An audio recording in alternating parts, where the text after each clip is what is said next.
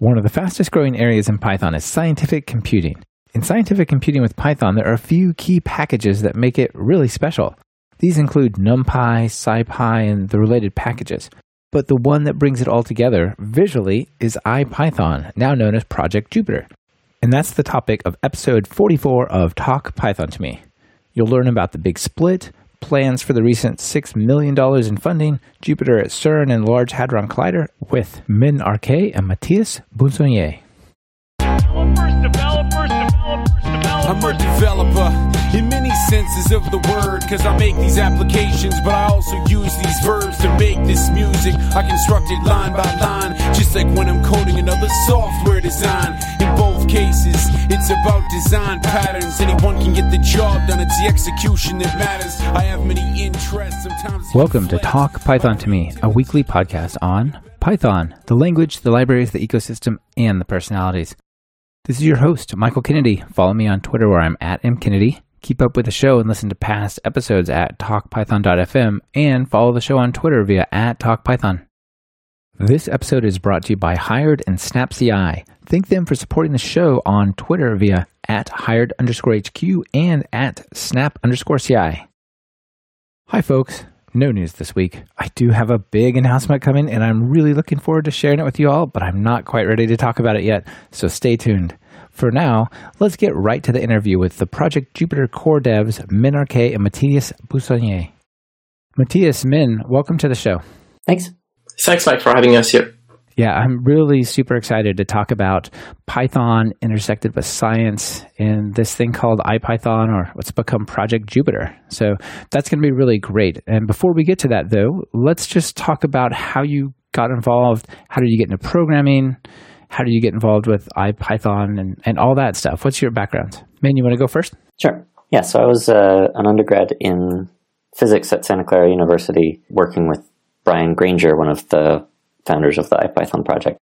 And I was interested in computing and simulation and, and things and ended up working on the interactive parallel computing part of IPython as my undergrad thesis and started doing, you know, my numerical simulation homework stuff in Python, even though the classes were taught in MATLAB and Octave and things and enjoying the scientific Python ecosystem of NumPy and Matplotlib and, and things. And that's kind of how I came to the project and scientific Python in general. Yeah, that's really cool. And was IPython already a thing when you got started? Yeah, um, Fernando created IPython in 2001, um, and I was doing my undergrad a few years after that. And so I joined the project after it had been around for about five years in 2006, and I've been working on it for the past 10 years, I guess, now. yeah, about 10 years. How, how time flies. Matthias, how about you? Oh, so I'm uh, been to the project um, um, much later than uh, than Min. Um, I actually started programming a long time ago and came across one of the huge refactoring of IPython Min did. Um, I think it's term, it finished in summer 2011. Uh, just after that, they released the Qt console, so the current IPython team at the time, and the project was much more uh, friendly and in a good shape for beginner's Python programmer. Uh, at the time, I was beginning my, my PhD in biophysics in Paris, and I started contributing to um, to the project. It was my first big contribution to an open source project, and I started to spend my night and weekend during my PhD uh, improving IPython, which was helping me really a lot for my, my, my PhD. And I quickly became a, a core contributor and I've, I've stayed um, in the team since then. Maybe a good place to start talking about, about this whole project is maybe we could start with the history. Originally, this, this project was called IPython and IPython notebooks, right? Yeah. Yeah. IPython was around for a good 10 years before um, we got uh, a version of the notebook out. Although we had been working on various versions of notebooks for about five years, that most attempts kind of didn't go anywhere.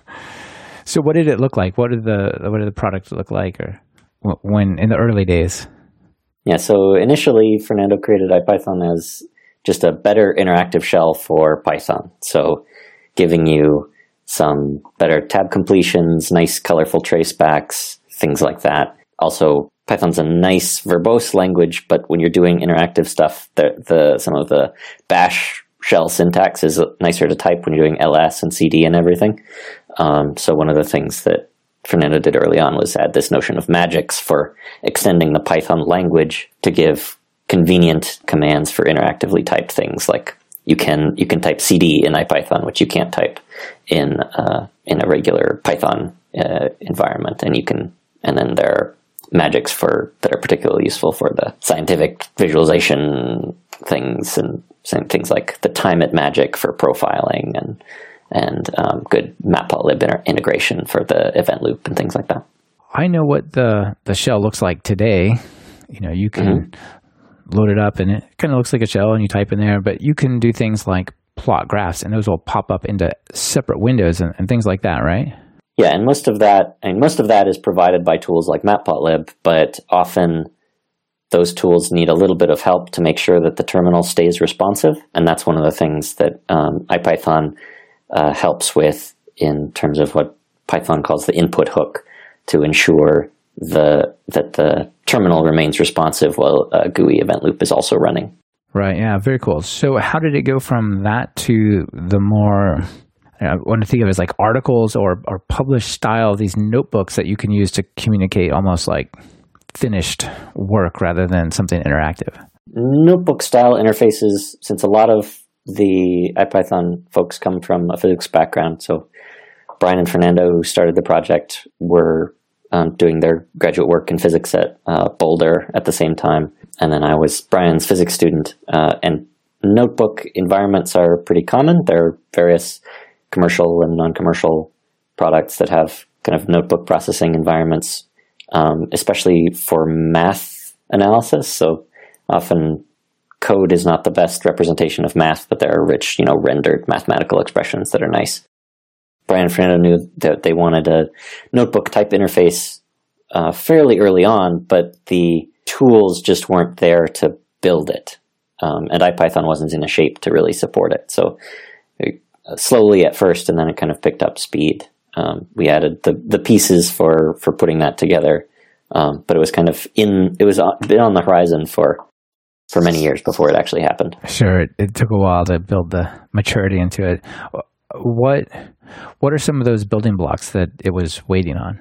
Yeah, I think that web technology and WebSocket were um, one of the technology that was missing to actually um, use a notebook.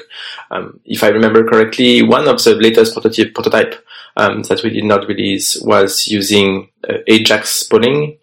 Um, but the ability to actually push a result to uh, the web front end once, as soon as the kernel gets a result, is one of the key factors that pushed the notebook forward and allowed us to do the notebook. Actually, the notebook that you know uh, nowadays, the first prototype was actually using still draft of WebSockets that stayed in draft state a long time.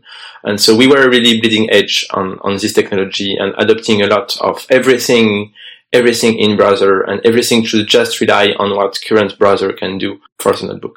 There is a, by the way, I, we can put that in the note of the podcast, a really nice blog of Fernando that recaps the history of IPython and even, um, uh, 150 line of Python, which is a version of IPython when it was like a few weeks old, which is IPython 0.1, uh, that we can dig up for people who are interested in trying really early prototype. Yeah, go back and see the history. That's a really interesting point, Matthias, because it's easy to think of the web as being this very rich, powerful, capable platform because it has been for the last five years or so. But 10 or even more than 10 years ago, it was not, right? It was basically just documents on the web, right? You had a little bit of JavaScript and that was about it, right? Yeah, I, I think so. I haven't used that much. I was not, I was not developing on the web that much 10 years ago. I was more in a C, C++ person. Min maybe was more developing web at that time. Yeah, I, I wrote an early version of the web-based notebook of a web-based notebook uh, for IPython during the summer of 2006, 2007, I think. Even then, the the tools available really weren't. It was it was not a particularly pleasant uh, thing to work with. I bet it wasn't. Did you end up in a lot of situations where you're like, "Oh, this only works in Firefox, and this one only works in IE," and just well, yeah, we still partly working in a lot of places. It's frankly still like that. It, it still never works in IE. yeah, yeah, that's it, it's hard to love IE. I know. Well, but I mean, recent versions of Internet Explorer are are actually really nice and have you know have good standards implementations and everything. But the reputation of IE6 uh, kind of overshadows. Yeah, it definitely Um, casts a long shadow. And you know, Microsoft, I think just last week, possibly like very recently, just ended support for all versions of IE other than I think in 11 and onward, maybe 10 and onward, but certainly knocked out a whole bunch of them. And you know, once that kicks in, that's going to be that's going to be a good day for everyone that has to work on the web. Microsoft has done a, a lot of things recently. Um, last week also, if I remember correctly, they did release uh, as open source the JavaScript engine that will power uh, the next version of their browser. Um, so Google has V8, uh, which both power Chrome and um, Node.js, uh, which is actually one of the technologies that helped the notebook become reality because JavaScript was painfully slow um, 10 years ago and is now really, really fast thanks to V8. And so it's a really nice to see nowadays Microsoft actually releasing um, open source uh, software and contributing to the community. And, and I hope that in the next few years, Microsoft will lose some uh, fact that everybody is complaining about IE and everything, and, and get actually nice software, um, not that many security bugs, uh, and so on and so forth. It will be really nice if that comes along because a lot of people run their software, and it would be you know the world would be a better place if if it works really well. I certainly think they're on the right path. I, I think it's pretty interesting. So one thought I had while you guys were talking about this is how does what's the the cross platform story or IPython and, and Jupyter in general? Does it work kind of equally well on Windows, Linux, OS 10, or are there places that are more equal than others? Linux and OS 10 are a little bit more equal than Windows, uh, but it it should work. Um, it should work everywhere. And even though all of our developers um, and everything are working exclusively on Linux and OS 10, the when we do user surveys and things, we find that roughly half, or even slightly more than half, of our users are running Windows. So even though it often doesn't work quite as well, or we frequently during the development process, we'll introduce bugs that we don't notice for a while. Windows really is a, a first class platform for the kind of local desktop app in a, that happens to use a web browser for UI uh, case of, of the notebook. There are certain aspects of installation that are often more challenging on Windows, especially in terms of installing kernels other than the Python one. So installing multi-language kernels is, is more challenging on on Windows, and I think that's not necessarily a specific deficiency of Windows. It's more just the kind of developer maintainers don't tend to use Windows, so the the documentation and edge cases often just don't cover what you need to do for Windows as well. Right. If you don't develop and test deploying your packages in the underlying compilers that have to make them go, well, you're more likely to run into problems, right? Yeah. Yeah. I would say also that Travis CI, so continuous integration, is often on Linux only. Uh, setting up on Windows is painful, so um, we catch up bugs uh, with continuous integration much often with continuous integration uh, on Linux. So uh, less uh, prone to bug on, on Linux. And the other thing is, I, I don't always like to um, to say good things about uh, have proprietary tools, but Conda changed a lot of things for the last few years. It was really painful to install Python on many systems. And now it's one of the solutions, especially at Software Carpentry Bootcamp, where we ask people to just install Conda and Conda, inst- Conda install Jupyter, which now even come bundled in it. Um, and it's almost always works out of the box. And especially for beginners, it's, it's a really, really nice tool. Yeah, Conda has really moved the bar for how how easy it is to get set up, especially on on Windows. There there are lots of different ways to install things on Unixy platforms that work fairly reliably, but the binaries provided by uh, Conda and Anaconda are extremely valuable for beginners, especially on Windows, where people don't tend to have a working compiler set up, and a lot of the scientific packages won't build on people's Windows machines. Yeah. Um, so having having binaries is, is extremely important, and the, the binaries provided by Conda and Anaconda are have been extremely valuable especially for people getting started in scientific Python. Yeah, I still think I have scars from the the vcvars.bat was not found sort of errors trying to do stuff on Windows. And we had uh, Travis Oliphant on Show 34, who is behind Conda and Continuum and all that. And I think it's a really cool thing that those guys are doing, sort of taking that that build configuration step and just pre pre building it and shipping the binaries, like you say. That that's mm-hmm. that really helps people when they're getting started. I think. Yeah, yeah, it's it's it's made a huge difference, especially as Matthias mentioned in in the workshop, the kind of software carpentry and Python bootcamp type environments, which often you know just a few years ago where you spend the first day on installation basically, which is a, a high price to pay in a two day workshop. and now it's often down to an hour. It's awesome. It's a super high price to pay, and it's also super discouraging, right? People come not because they want to learn how to configure their compiler. They want to come build something amazing, right? And they've got to like plow through all these these nasty configuration edge cases, and, and yeah, very very cool. So before we get uh, move farther, let you know, just the other day I was trying to describe IPython to somebody in like one or two sentences, and I didn't do a super job. I think could you guys maybe give me your, your elevator pitch for what is Jupyter or IPython, uh, which becomes Jupyter? It's really tough. Uh, have you seen the Lego movie? Do you know the song Everything is Awesome? Yes.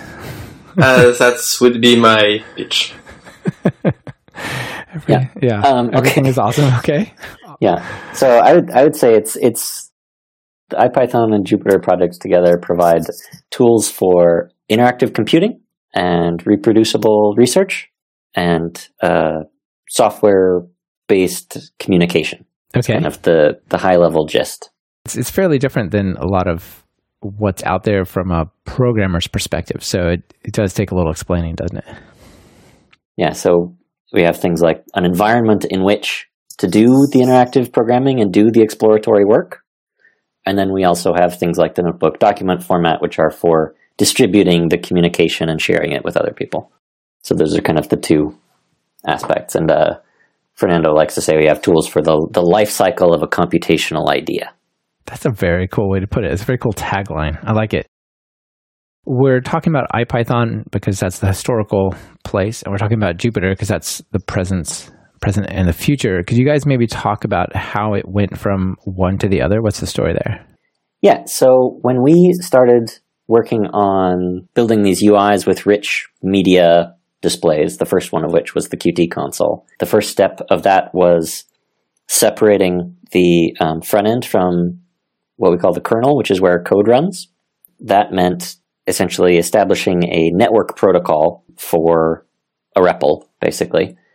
And with that, we have the ability, an expression of, okay, I'm going to send an execute request that has some code for the kernel to evaluate and then the kernel sends messages back that are display formats of various types. So it can send back PNGs or HTML or text.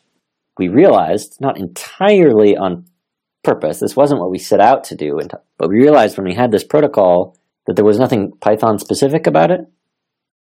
That any language that understands a REPL can talk this protocol. And because the UI and the code execution were in different processes, there's no reason that the two need to be in the same language.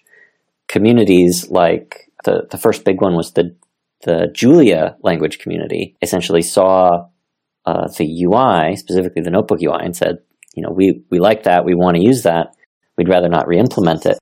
So what they implemented was the protocol. And once they implemented the protocol, they got the UI for free.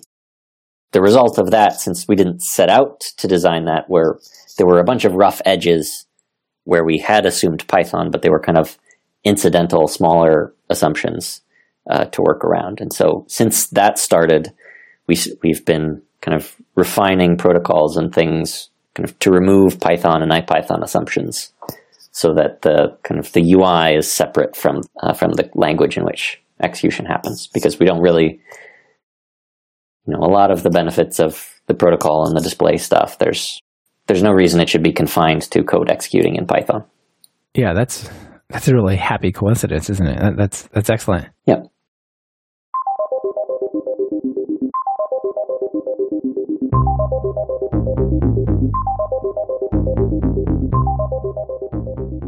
This episode is brought to you by Hired. Hired is a two sided curated marketplace that connects the world's knowledge workers to the best opportunities. Each offer you receive has salary and equity presented right up front, and you can view the offers to accept or reject them before you even talk to the company.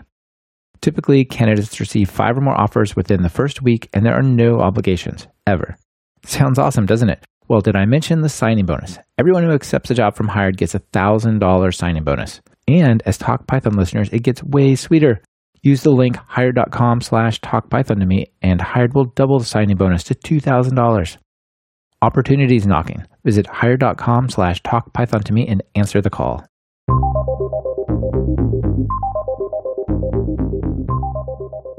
Matthias, what where did Jupyter come from? Right? It used to be called IPython. Obviously that doesn't make sense if you're not using Python. We've been thinking about renaming part of the project for a much longer time than when we actually announced uh, that we were be renaming to Jupyter. Um, of course, we were aware that user, especially non-Python user, were confused. Like, I can use, I want to use a notebook with R. Why should I install IPython? And you have to understand that many users even don't make the difference between uh, Python and IPython, and many users also write IPython with lowercase i, and everyone knows that it's uppercase i. Just uh, it's not made by Apple. Come on.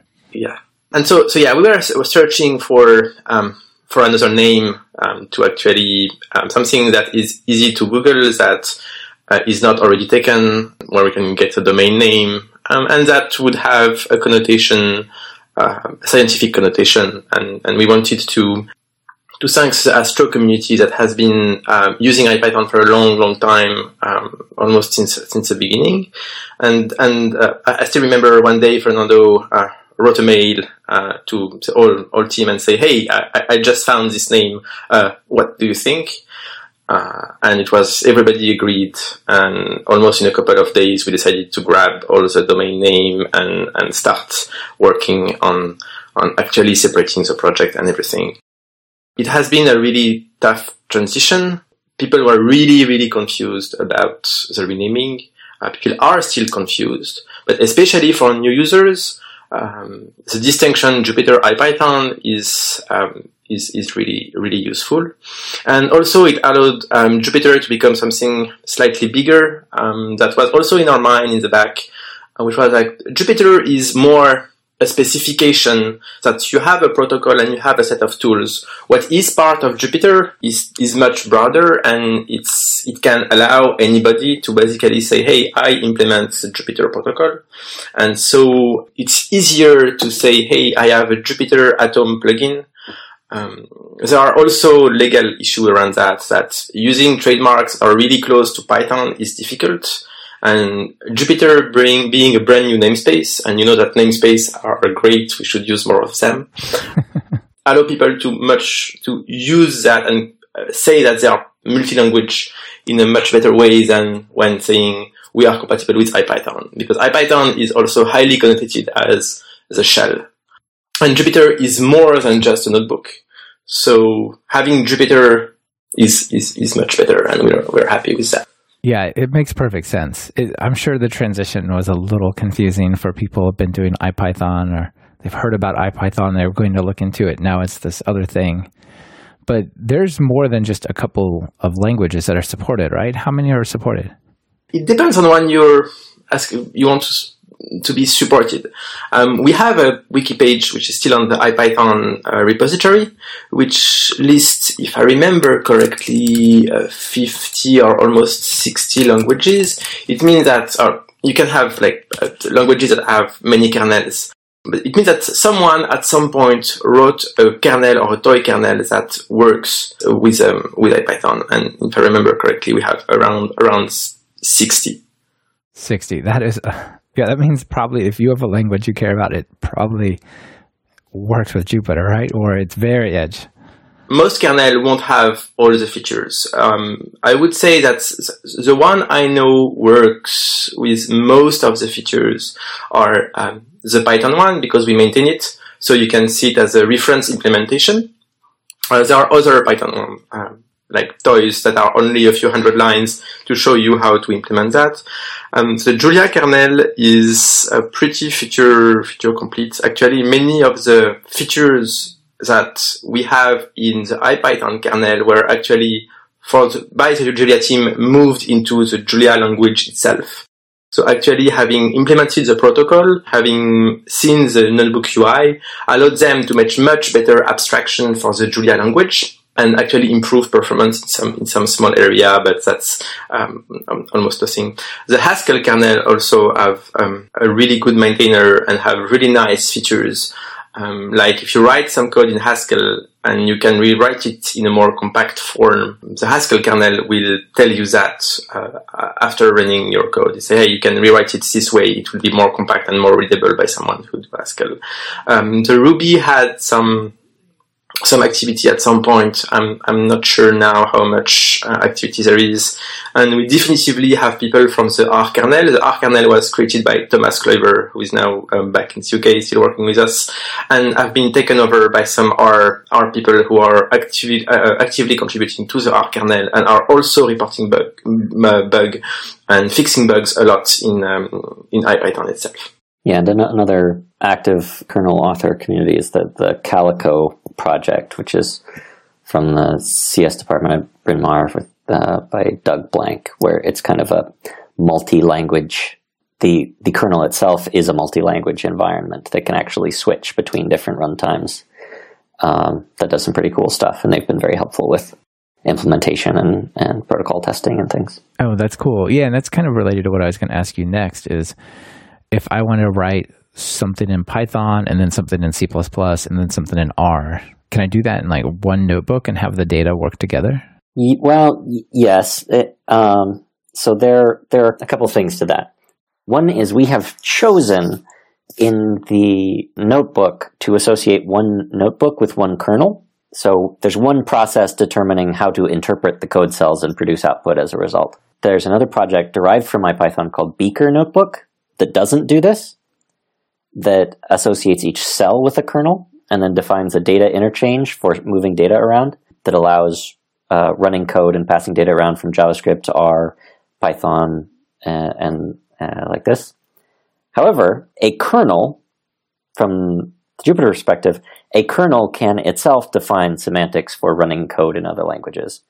And IPython, this is where sort of the distinction between IPython and Jupyter comes up that as far as Jupyter is concerned, there's one kernel associated with the notebook, but the IPython kernel can define these things called cell magics that say this is shorthand for actually compiling a block of C++ code with Cython and then running that, or the R magic that actually hands off code to an R interpreter. As far as Jupyter is concerned, there's only one kernel per notebook, but the kernels themselves can actually provide some of this multi-language functionality and IPython does. To, yeah, to extend on what Min said, um, there is another kernel, one of the Calico kernel, um, actually, which actually is one kernel that implements many languages. Won't go exactly into details, and there is this nice distinction that a kernel is not always one language; it can be many languages, and in particular, the Calico kernel use tri- uh, triple percent syntax to say, "Hey, kernel, change how you parse the next string. And so you can actually switch in between three or four languages. I don't exactly remember. There is Python, there is Scheme and something like that. And, and it's, it's really interesting. And you have different way of actually sharing data between languages. One of the example I can try to, to, to dig, which is really interesting in multi-language uh, integration, is the Julia Python Magics uh, demonstration uh, you can you can actually move data and actually uh, have a tight integration between Julia and Python. It's only on Python Python 2. Unfortunately, we need to update the code for Python 3, uh, but I'm not um, fluent enough in Julia. You can define the Fibonacci function recursively in Julia, calling Fibonacci n minus one in Python and Fibonacci n minus two in Julia. And the Python versions that call Fibonacci n minus one in Julia and Fibonacci n minus two in Python, and can ask for a number and you will actually get a cross-language talk or a stack trace where you have a layer cake of each language, which is, which is really, really impressive. Uh, you can even create uh, from Julia. You can um, import Matplotlib from the Python side, create a figure in Julia uh, with function which takes sine, for example, from the Julia standard library and cosine from the Python standard library on NumPy and plots that on the matplotlib figure and gets back into Python and annotates the figure from the Python side without copying the figures. It means that the two interpreters are actually sharing memory. Um, so it shows you that you can do some really, really advanced um, cross-language integration without uh, having to copy data back and forth. That sounds really interesting and useful for scientists. You know, maybe they've got something they've done in R or some other language. Yeah. Some little bit of processing, and they're like, I really just want to plug this in over here, but it's the wrong language, right? And this that sounds like that makes it kind of possible. Yeah, and it's been it's been uh, so Julia being a very young language community, it's been extremely valuable to them to build this bridge, um, largely to Python, but also to C and things that Julia didn't, in order to come up to speed with what scientific programmers expect with things like matplotlib and stuff. They didn't need to write, okay, here's the Julia plotting library, just so that people could do anything. They could start out by saying, well, we'll just use Python libraries. And because of these uh, really, really slick layers that let Julia talk to Python and Python talk to Julia in a really native way, uh, Julia basically gets the entire Python library ecosystem for free and then can kind of re-implement you know as needed and as they find more uh, idiomatic Julia ways to do things, they can start building those libraries. But they didn't they didn't have to start from zero just because it was a new language. For new languages in general, I think being able to interoperate with other languages is a really important, really valuable way to start, kind of hit the ground running. That is super interesting because you know there's 10, 15 years of super solid data science stuff happening in Python. And if you can just go, we'll just start from there rather than from zero, that makes all the difference. Uh, the other cross-language thing that few people uh, think about is actually the language in the kernel and the language of the front end, which is JavaScript and HTML. And the notebook allows you to do like these cross-language bindings really easily, especially with widgets. And one of the example I give is you can have interactive fortran you can actually plot something in Fortran uh, that displays something in JavaScript and have a slider that you move and change the result of your Fortran computation. Wow, that that's really awesome. One of the things I wanted to spend a few minutes talking with you guys about was what you referred to as the big split. So it used to be that IPython was like one giant GitHub repository, right? And now you've broken it into many smaller pieces, yeah? Yeah, I went from one to about a dozen. That sounds like a lot of work. Yeah, that was that was my spring pretty much. It took a f- uh, probably yeah, it took three to six months to kind of get it all split up. But over the kind of since we knew we eventually wanted to do something like that, we had for the most part already organized IPython into kind of sub packages of dedicated functionality. Uh, so it wasn't too crazy difficult to to break it up. But the tricky bits were like the common utilities that we use all over the place and how to deal with that. Yeah, it's the little interdependencies that don't seem big, but when they're you know woven in between all the pieces, all of a sudden it gets harder and harder, right? Yeah, and that so that was it was tricky to execute the big split in a variety of ways, even from we wanted to preserve history, but we also didn't want to duplicate the already large IPython repo so that installing from Git would mean that it now is 12 times as big as getting IPython was. So we had to do some on the new repos, some clever Git history rewriting to kind of prune out the history for the files that didn't survive. That's really interesting. You talked about that in your blog called The Big Split, which I'll link to in the, the show notes. And you had to use some, some funky commands to sort of make that happen, right? Be really careful about how you move the history over. Yeah, and this is what there are some, I think, in the various version control tools. The fact that you can rewrite history in Git is both really scary and weird and gross, but also really useful sometimes. that it, it lets you do things like we did, which is selectively preserve history, which has been nice that you get you know you get the history of the of the notebook work in the notebook repo even past the creation of the notebook repo. But but you don't get the baggage, right? Yeah, but we don't get the history of all the rest of IPython. Yeah, because normally you delete a file out of the repo and it's just it doesn't show up, but you're still moving it around, right? To give you an idea, I will I will just share. Um, um, I will send you a link. Someone made a graph visualization of the dependencies into IPython before the big split. And on the same blog post, you have comparison with Django, Twisted, Flask, requests, um, so that you can you can get an idea of uh, of, of, of what the complexity of, of the entanglement was. Uh, it's it's on grokcode.com and it's blog post 864 and I will uh, put uh, I will give you the link so you can put it in the notes. Oh yeah, thanks. It, it's it's pretty seriously entangled.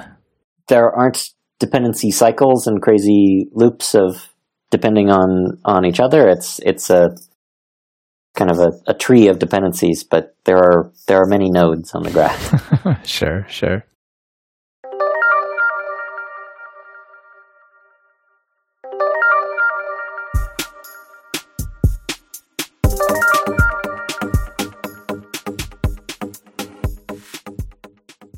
SnapCI is a continuous delivery tool from ThoughtWorks that lets you reliably test and deploy your code through multi stage pipelines in the cloud without the hassle of managing hardware. Automate and visualize your deployments with ease and make pushing to production an effortless item on your to do list. Snap also supports Docker and in browser debugging, and they integrate with AWS and Heroku. Thanks SnapCI for sponsoring this episode by trying them with no obligation for 30 days by going to snap.ci slash talkpython.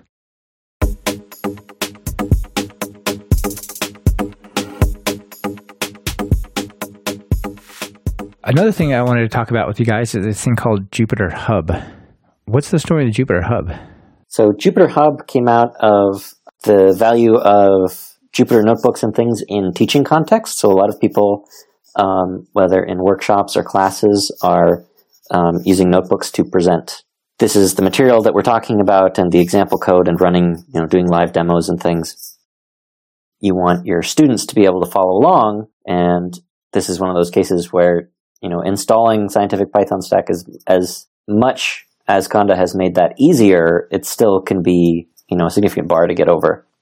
So we wanted, and, and people were, were building kind of where people were building tools for kind of hacks around IPython at the time to deploy notebooks on behalf of users.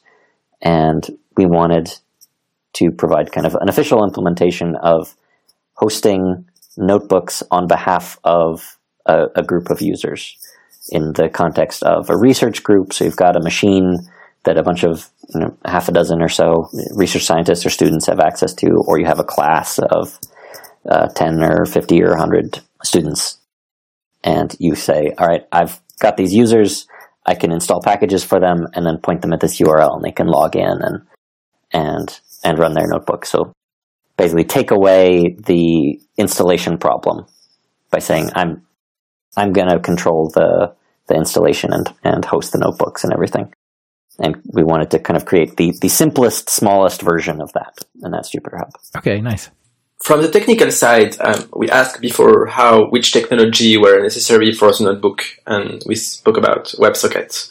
One of the things which is um, important is we were using really recent technology, and, and, and WebSocket was really new at the time.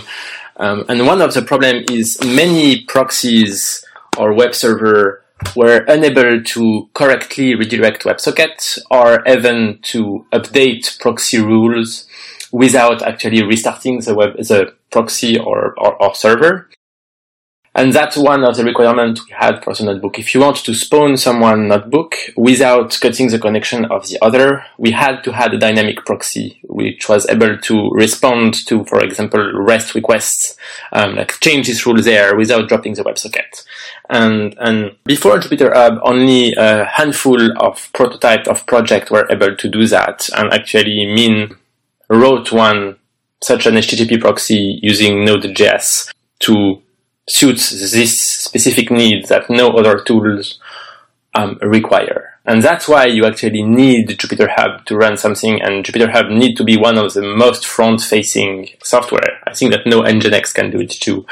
Uh, you cannot, for example, use Apache or something else, or it's really much more difficult to have many notebook servers running. It's, it's interesting that a lot of the web servers weren't really built for that, right? Because I guess they came they came before WebSockets anyway, and that probably was not a, a super important criteria for them, right? Yeah, the web servers were actually re- surprisingly slow to adopt to to provide WebSocket implementations. Nginx didn't take too long, but it was quite a while before you could reasonably expect an Apache installation to support WebSockets. They do now, so there there are notebook deployments behind both Apache and Nginx. But yeah, we we put together the configurable HTTP proxy as a this kind of super simple uh, proxy that you can update. You can update the routing table without without relaunching or without losing existing connections or anything. More you can make it easy for people to set up these environments, the the better because it's not always going to be like some web server admin or a really experienced web developer doing this, right? It, it could just be a scientist who just wants this thing for their class, right? They don't want to deal with Nginx. Yeah, and that's that's something we're working on right now because the the way Jupyter Hub is put together, it has two primary extension points. One is authentication, so how you how users log in, and you can kind of drop in um, any any implementation of logging in, whether it's just local authentication with the system with a password, or using OAuth with GitHub or your campus sign on, that kind of stuff. And then the other is the spawning, how how it actually allocates resources for the single user servers.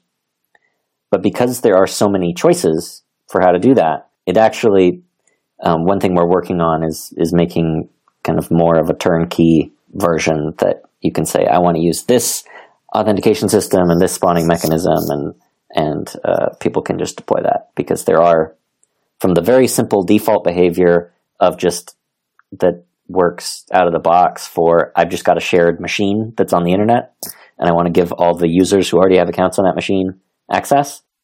That's pretty trivial right now, all the way to um, a deployment uh, last year that Jess Hamrick did at uh, UC Berkeley for a couple hundred students in, in psychology using Docker Swarm and uh, and Nginx and a, a big multi-node deployment for a large number of users um, and using Ansible to automate all that deployment. that sounds awesome. Is that documented somewhere? Like, could, is there an article or something on this? Yeah. So uh, she she wrote a blog post for the Rackspace developer blog because the hosting was all pro- for that class was all provided by Rackspace. She wrote a blog post covering that, and her Ansible setup is also, is just a repo uh, on GitHub that we can link to. Okay, awesome. Yeah, we'll put the, that in the show notes. So I can go to Dropbox and get like storage as a service. I can go to Google Apps and get uh, word processor as a service. Can I do that for Jupyter somewhere? Can I just go and like pay five dollars a month and get like yeah, Jupyter? There are there are a few companies hosting hosting Jupyter notebooks. Um, so IBM has their um, I believe it's called a workbench data science workbench. Um, Continuum Analytics has Wakari, which hosts notebooks. Um, I'm trying to think how many others there are. There, there, um, there's Domino, Domino Data Lab. There is William Stein with Sage Math. Yeah, Sage Math Cloud is probably the primary, the one, the one we're most connected to. Okay, cool. It's good to hear. Yeah, so there there are a variety of these hosted hosted notebook things. That... Yeah, one thing um, which is slightly related. Um, I don't know if we might talk to that later. It's um, mybinder.org, uh, which has been set up by by Jeremy Freeman from Janelia uh, labs, where basically you set up a GitHub repository with your notebooks, um, a requirements file, some extra metadata if needed, uh, and you link to mybinder.org. I will give you the link, and it will actually just for you uh, spawn a Docker instance with the requirements uh, and give you a temporary notebook online. So if you have an article that you want to be reproducible, uh, you can just post it on GitHub. Uh, it's basically like NBViewer for those who knows, but backed by a kernel. And it's paid directly out of Jeremy's pocket. Um, and, and, huge thanks to him. Uh, if ever someone from Google hears that, uh, and you like the project, you would be grateful if you could give some free resource to Jeremy to host that. Wow, that's really cool. I, you know, I was thinking about how Docker might fit into it here, and that's certainly a, a really nice use of it. We have um, TempNB, which is written by uh, Kyle Kelley at Rackspace, which drives, if you go to try.jupyter.org, you'll get temporary notebook server to kind of try out Jupyter in with a few kernels installed. But it's very locked down. You can't get your own work in there or do network things. Um, and so Binder basically combined the NB viewer idea with TempNB to kind of create a workspace where you can actually um, install packages and, and get everything running and load preload it with notebooks. Um, so we're kind of we're working on uh, a variety of these kind of uh, applications. A lot of them are Docker based of deploying notebooks on in various various contexts. So one thing I wanted to make sure we talk about before we wrap things up is not too long ago, I guess in July, your project got $6 million in funding. And that's just so awesome. I mean, I, I can't think of another open source project that's not deeply tied to a company that got that kind of money. Yeah, we've been extremely fortunate with the funding uh, over the last few years, thanks to a huge amount of work from Brian Granger and Fernando Perez in uh, chasing that funding down, and which is what has given me a, a job for the last few awesome. years, and, and and Matthias as well. So yeah, that's that's really great. I mean, what kind of difference does that make for what you guys are doing? Obviously, a job, but what are the the goals for that money? Really, to expand, kind of expand the coverage of the Jupyter project that has a lot to do with education and kind of the document and publication pipeline. So with NB Convert, we can convert notebooks to various formats, but that's a very young project that has a lot of a lot of room for improvement. And so integrating into publication pipelines and things like that and converting other formats to notebooks in addition to converting what we already do, which is converting notebooks to uh, rendered formats. And then the other side is in the building web applications with the the tools that we have. So live collaboration, real time collaboration in the notebook is going to be a big part of it. Um, and then building applications other than the notebook. So we've got this protocol for execution that we've talked about as kind of the building block. You can use that without the notebook document. So you sh- you can build a web application that involves running code and producing output, but it doesn't may not necessarily be a document editor type application. Could be something on the other side that's not the the notebook app, basically. O'Reilly built something, basically built built a version of this called Thebe um, that drives a few demos and and some some interactive uh, code based blog posts on the O'Reilly website. But if you look at how Thebe works, and Thebe is also itself relies on some TempNB based uh, Docker deployment stuff. The way the JavaScript side of the code is organized, and also to some degree the server side, we don't make it easy. so while it's technically true that you can use the kernel execution and display stuff without the notebook document piece, uh, we didn't make it easy to do that. So uh, Thebe kind of has to hack around a few of the th- choices we made. And right now we're in the middle um, with the, with the help of a lot of um, volunteered to contribute uh, work from uh, Analytics and Bloomberg and, and other folks. We're working on refactoring the client side of the code into small JavaScript packages, just like we broke up the Python side into the various pieces. We're breaking up the JavaScript side. So you can say, I want to install just the bit, just the client side code that lets me run code and get output. And with that, then you can build an application that is a web app that maybe you don't even show any code to the user. You just show sliders and buttons and everything. But the way your application works actually involves this executing code and getting output with the display protocol. So you don't have to rewrite all of that logic yourself. It's, it's kind of similar to the way Julia and Haskell drove us to revise our messaging protocol to be more useful outside of IPython. Things like Thebe and and other applications are driving us to kind of rethink how our JavaScript co- code works so that you can actually you can use it kind of pieces at a time in contexts other than the ones that we've already thought about. Yeah, it sounds like there's going to be a lot of innovation and cool new stuff built on top of this now that you've broken out all the building blocks. Beyond this just purely technical we have money for the project and actually write code. Um, I first want to, to, to, thanks, I mean, the MZ Moore and Sloan Foundation, who are really people who are nice to, to, to work with. I mean, they just don't ask us for reports. It's really a back and forth. And, and the money is allowing us to do much more things than just uh, being employed. We, for example, now will be able to host a Jupyter Day where we can actually have talks and invite speakers. Uh, we already had one in November in, in New York and there is, uh, no, was it in November? Uh, anyway, uh, and one uh, next month, so in February in Chicago, there is a Jupyter Day. And without these funds, it would be difficult to actually bootstrap that. And, and the, the other thing is, uh, now we are around 20 people, uh, across uh, the globe working on, on, on the project. Uh, people that are actually on their day job or at Continuum and are, or Rackspace or IBM, Google, Microsoft, um, are actually allowed during their workday to contribute to the project. Uh, and this helps a lot. And one of the things that this fund will allow us is to actually gather twice a year all of us to actually meet each other. And once you meet people, you can do much more work than only interacting through the internet. And that's something that is really, really great and that will change a lot of things. I think for, uh, for, for the project. I mean, at least like last, last year, I think the NumPy developer, uh, had never met, uh, all together and they got some funding to get them together at SciPy. And apparently it was really great to motivate everyone and, and relaunch the project. And I'm really looking forward because some people that are working with us I have never met in person.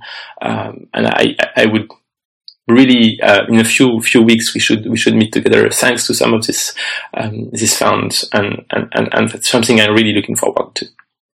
That's a really interesting point about the community there's obvious technical stuff, but like you said, the building the community both from the outside and the inside, that's that's definitely going to be powerful.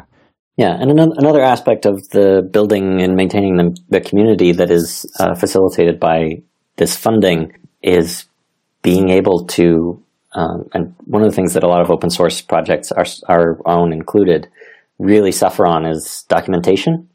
That especially a fast moving project, the documentation can really suffer because especially when you're working with volunteers and things, it's a lot more fun to work on code than docs. Yeah, would you rather write a feature, a new feature, or would you rather talk about somebody else's feature that's going to be outdated anyway, right? Yeah, and I, I think it is the responsibility of funded projects like ours to devote some of those resources to maintaining communication with the community and building good docs because you can it's often easier to find people who are who can build good docs that you can pay to do that than it is people who can build good docs who are willing to volunteer a bunch of their time. And so being able to compensate people for contribution to documentation is, I think, an important thing for funded projects to do. And so we've recently hired a couple people to specifically emphasize um, improving documentation and th- things. And I think that's a really valuable thing that that the the funding uh, provides uh, for not just us but for the community.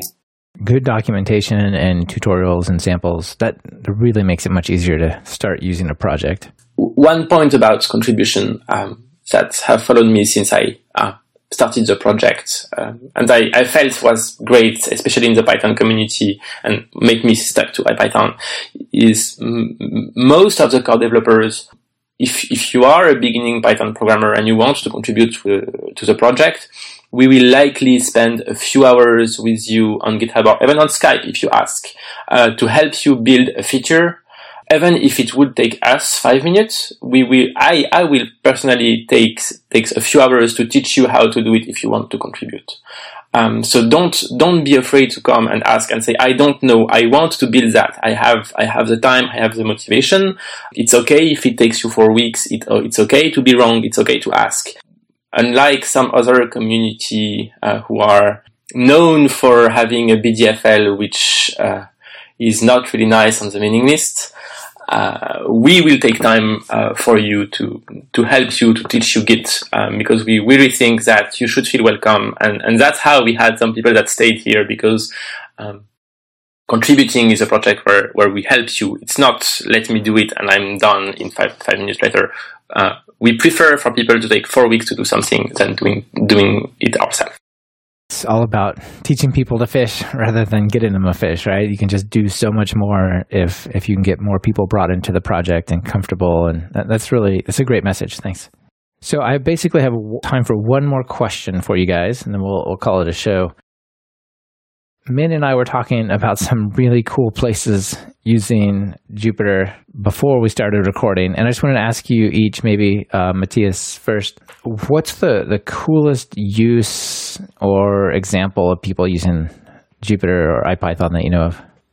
Peter and Norvig posts on NBViewer are some of the most awesome things I've seen he's really busy and he had some typos on his notebook and I, I, I, sent him a patch and he took the time to reply to me. So he's both uh, someone who wrote awesome notebooks uh, and someone who is really friendly. And I also like a lot uh, Jake VanderPlas uh, blog when he's uh, blogging. He has a blog engine that publishes directly notebooks. So it's Pelican and if you can add a plugin and you can directly like write your notebook and they're published directly as as blogs and also my blog which is nicolas uh, is just notebook i just push notebook on the github repository and Travis CI take care of compiling them to HTML and publish, uh, which makes um, publishing really easy. I, I find. Oh, that's yeah. Those are really cool examples. Min. Yeah. So the the examples for me are um, Thomas uh, and I got to visit CERN in December, where they're working on some big uh, Jupyter deployments for for the scientists working on the LHC and other experiments at at CERN. So that that's definitely a really cool thing to see. You know, Jupyter and IPython as as is someone whose degrees are in physics, seeing Jupyter and IPython valuable in that level of physics experiment and theory research has been has been really cool. The other things that I think are are the, are really cool are where it's been adopted in educational contexts. So, for instance, Lorena Barba has her AeroPython course teaching aerodynamics um, with Python is all in notebooks on GitHub, and then Doug Blank has his uh, computer science courses all with notebooks and it's a, in a Jupyter Hub instance for his students and Jess Hamrick at, at Berkeley with her uh, large deployment teaching cognitive computational models for cognition. Um, and these, some of these are not not programming classes, but they're classes meant to teach scientific principles, uh, where programming it just happens to be a useful way to illustrate and explore the ideas. And the fact that notebooks are are proving useful in kind of just learning, both learning how to do science for students at the undergraduate and graduate level, and then also for actual scientists doing, you know, doing real cool science. Both of those, I think, are make me feel really good about working on the project. Yeah, I'm sure those are really motivational. When you wake up, you're like, "Wow, I'm building software for all of this. This is this is fantastic." On show 29, I had Kyle Cranmer from the Atlas experiment mm-hmm. at Large Hadron Collider on, and they talk. He talked about how they were using IPython and, and stuff like that there as well, which was it's very cool. All right, gentlemen, this has been super interesting. It sounds like IPython and has, has become Jupyter and is it has been such a success, but it seems like it's on the brink of breaking out to be way much more than what it has been. So it's an exciting time. Thanks for having us. Yeah, thanks for having us. Yeah, you bet. Thanks for being on the show. Talk to you later.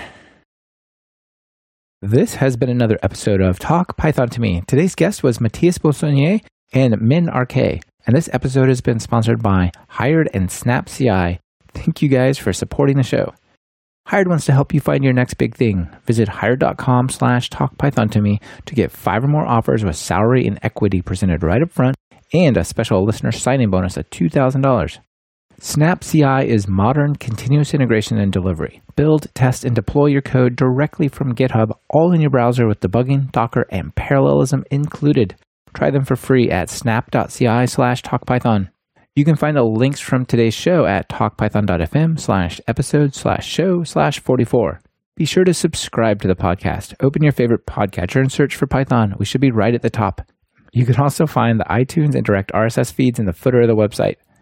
Our theme music is Developers, Developers, Developers by Corey Smith, who goes by Smix. You can hear the entire song on talkpython.fm. Oh, and don't forget to check out the podcast t-shirt at talkpython.fm slash shirt. Get yours and share your love for Python with the whole world. This is your host, Michael Kennedy. As always, I really appreciate you listening to the show. Smix, take us out of here stating with my voice. There's no norm that I can within. Haven't been sleeping, I've been using lots of rest. I'll pass the mic back to who rocked it best. Developers, developers, developers, developers, developers, developers.